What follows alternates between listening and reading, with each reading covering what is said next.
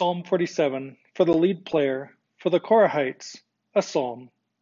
All peoples, clap hands, shout out to God with a sound of glad song, for the Lord is most high and fearsome, a great king over all the earth. He crushes people beneath us and nations beneath our feet. He chooses for us our estate, pride of Jacob, whom he loves, Selah. God has gone up with a trumpet blast the Lord with a ram's horn sound. Hymn to God, hymn, hymn to our King, oh, hymn, for King of all the earth is God. Hymn joyous song. God reigns over the nations. He sits on his holy throne. The princes of peoples have gathered, the people of Abraham's God, for gods are the land's defenders. Much exalted reading today from Robert Alter's translation. Uh, one of the things that he does is uh, he shortens the English, um, sort of cutting back the number of words used because Hebrew has um, much fewer sounds, many fewer words in the poetry um, than the English translations often do. And uh, so you'll see that, um, I actually had a hard time reading it uh, because every now and then I, would say, where's that word that seems to be missing? And then there's unusual things like uh, hymn to God, hymn, and that's H Y M N, meaning sing a sing a hymn to God. And uh, uh, he uses in um, verse seven, he uses the word hymn four times, um, which I'm sure has some uh, connection to the way the Hebrew words uh, work for that line.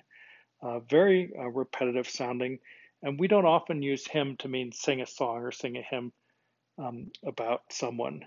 Uh, we normally use it not as a verb but as a noun, and so um, this is a uh, this is an interesting way of translating it, a little bit you know, stretching your conception of it, and in a lot of ways it's more poetical um, because poetry often doesn't have a solid meaning. We don't know exactly um, what a poem means, what the poet is trying to get across. It's a uh, it's a little bit more of a, a feeling. It's a little bit more um, uh, I don't know if ambiguous is the right word, but it's it's not uh, reasoned or logical or clear in those ways, and so it makes sense that uh, there should be some sort of um, way that the the poem is is stated so that it's not immediately clear in a rational, logical sense, uh, but sort of makes sense um, for how you feel as you read the poem. And the feeling in this poem is very much of um, looking at God as triumphant and uh, as a king and um, and celebrating God.